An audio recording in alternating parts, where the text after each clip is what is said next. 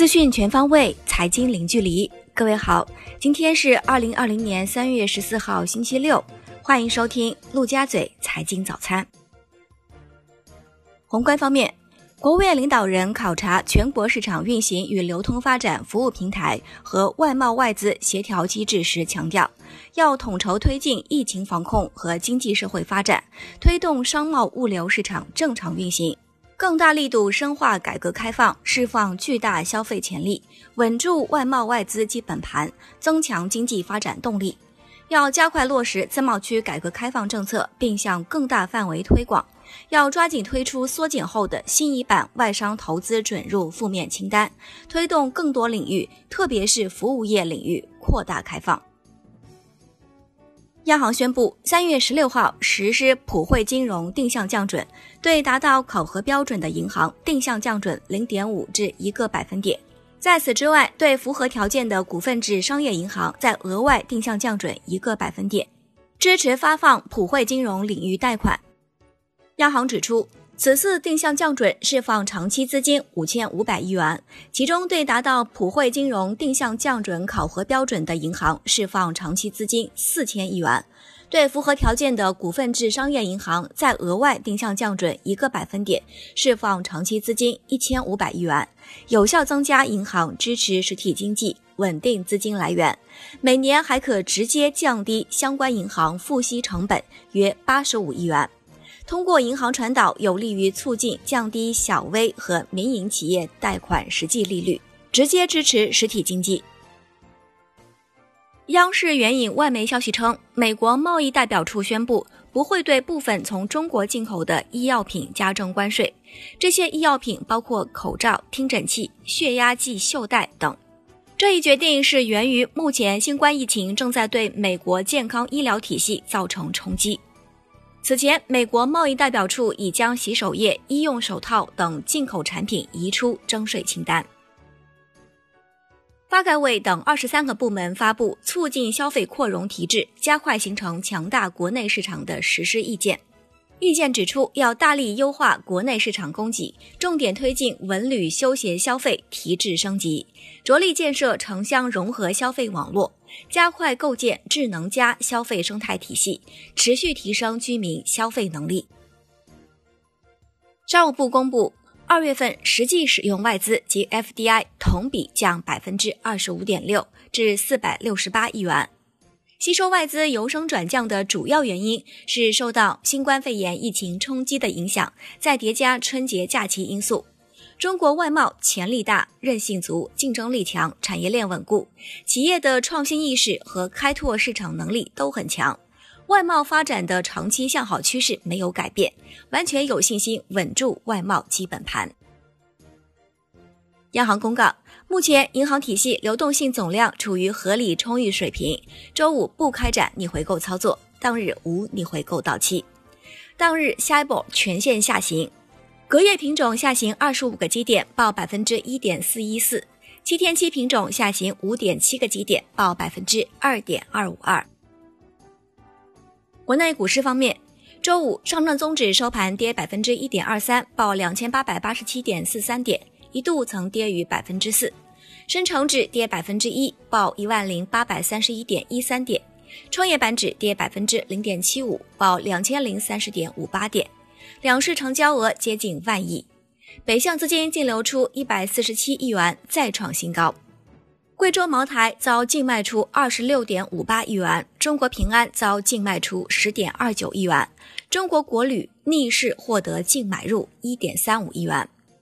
本周上证综指累计跌逾百分之五，深证成指累计跌逾百分之六，创业板指累计跌超百分之七。北向资金本周累计净流出近四百一十八亿元，为单周最大净流出额。周五，香港恒生指数跌百分之一点一四，报两万四千零三十二点九一点，周跌百分之八点零八。恒生国企指数跌百分之零点七八，周跌百分之七点七二。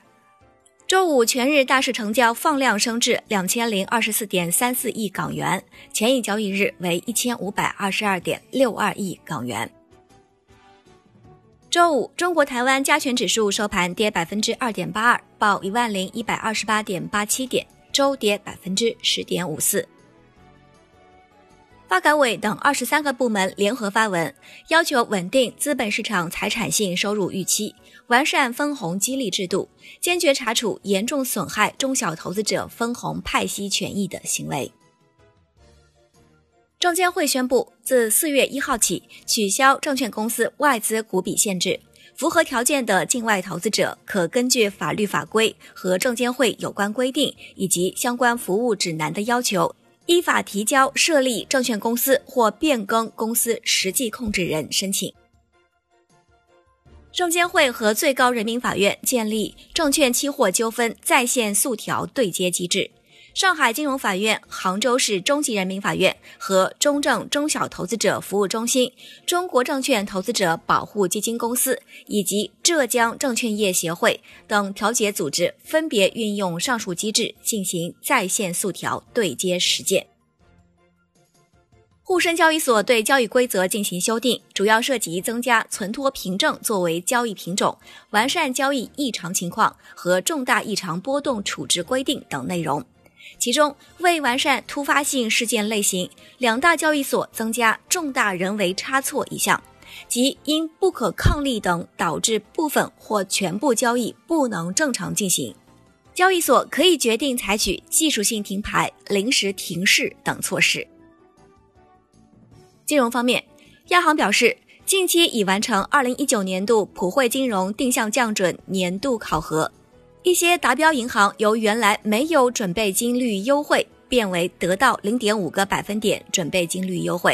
另一些银行由原来得到零点五个百分点优惠，变为得到一点五个百分点优惠。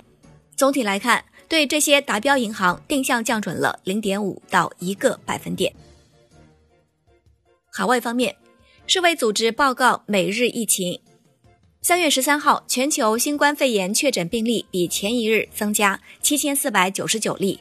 达到十三万两千七百五十八例；死亡病例比前一日增加三百四十二例，达到四千九百五十五例。三月十三号，中国境外新冠肺炎确诊病例比前一日增加七千四百八十八例，达到五万一千七百六十七例；死亡病例比前一日增加三百三十五例，达到一千七百七十五例。世卫组织表示，中国新冠肺炎病例数已经见顶，亚洲国家已经转危为安，每个国家都有责任降低病毒传播速度。目前，欧洲已经成为新冠肺炎疫情的传播中心。美国总统特朗普宣布国家紧急状态，以应对新冠肺炎疫情。特朗普表示，宣布进入紧急状态将能释放五百亿美元的联邦紧急资金，用于全美抗疫。美国将购买大量原油，用于用作战略储备用途，要把美国的战略石油储备填满。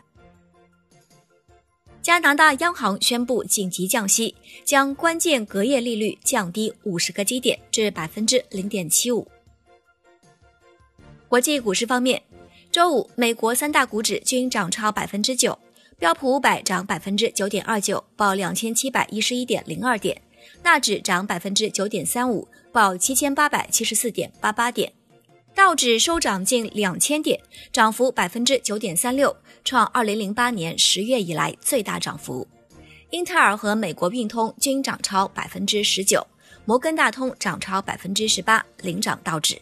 苹果涨近百分之十二，特斯拉逆势下跌百分之二点五。本周道指跌百分之十点三六，纳指跌百分之八点一七。标普五百指数跌百分之八点七九。周五，欧洲股市高开低走，德国 D X 指数收涨百分之零点七七，周跌百分之二十；法国 C C 四零指数收涨百分之一点八三，周跌百分之十九点八六；英国富时一百指数收涨百分之二点四六，周跌百分之十七。以上三大股指均创下二零零八年金融危机以来的最大周跌幅。微软宣布，比尔·盖茨将退出公司董事会，把更多时间投入慈善事业，但是他将继续担任公司的技术顾问。微软在盘后股价跌超百分之二点六。苹果二零二零年开发者大会将以线上形式举行。商品方面，周五国际油价集体走高。，Umax 原油期货收涨百分之三点九一，报每桶三十三点二三美元，本周跌百分之十九点五。布油收涨百分之三点二七，报每桶三十六点三五美元，本周跌百分之十九点七。COMEX 黄金期货收跌百分之三点八六，报每盎司一千五百二十八点九美元，本周跌百分之八点五八。COMEX 白银期货收跌百分之八点二五，报每盎司十四点六八五美元，本周跌百分之十四点九三，创二零零一年九月以来最大周跌幅。伦敦基本金属涨跌不一，LME 七铜涨百分之零点二五，LME 七锌涨百分之二点二七，LME 七镍涨百分之四点零二，LME 七铝涨百分之二点零五，LME 七锡跌百分之一点八六，LME 七千跌百分之一点一八。国内商品期市多数品种收跌，沪银跌百分之五点三七，周跌百分之九点四一。沪金跌近百分之三，周跌百分之五点一七；沥青跌逾百分之三，周跌百分之二十五点零五；原油期货收涨百分之一点八七，周跌百分之二十五点七四。债券方面，全球金融市场动荡，周五国内债市宽幅震荡走弱，国债期货全线明显收跌，十年期主力合约跌百分之零点四八，银行间现券收益率明显上行。十年期国债活跃券幺九零零幺五收益率上行三点二五个基点，报百分之二点六六七五。盘中曾一度上行六点五个基点，报百分之二点七。银行间资金面延续宽松，主要回购利率多数下行。财政部新发的三十年期国债利率明显高于预期。最后是外汇方面。周五，在岸人民币对美元十六点三十收盘报六点九九二六，较上一交易日跌八十六个基点，本周累计下跌五百二十六个基点。人民币对美元中间价调贬三百九十二个基点，报七点零零三三，本周累计调贬六百九十六个基点。周五纽约尾盘，美元指数涨百分之一点零七，报九十八点四八八。本周涨百分之二点四七，创二零一五年三月以来最大周涨幅。欧元对美元跌百分之零点六九，报一点一一零八；英镑对美元跌百分之二点二五，报一点二二八五；澳元对美元跌百分之零点八三，报零点六一八四；美元对日元涨百分之三点二二，报一百零八点零零五；离岸人民币对美元涨六十个基点，报七点零二一五。以上就是今天陆家嘴财经早餐的全部内容，感谢您的收听，我是沈丽，下期节目我们再见。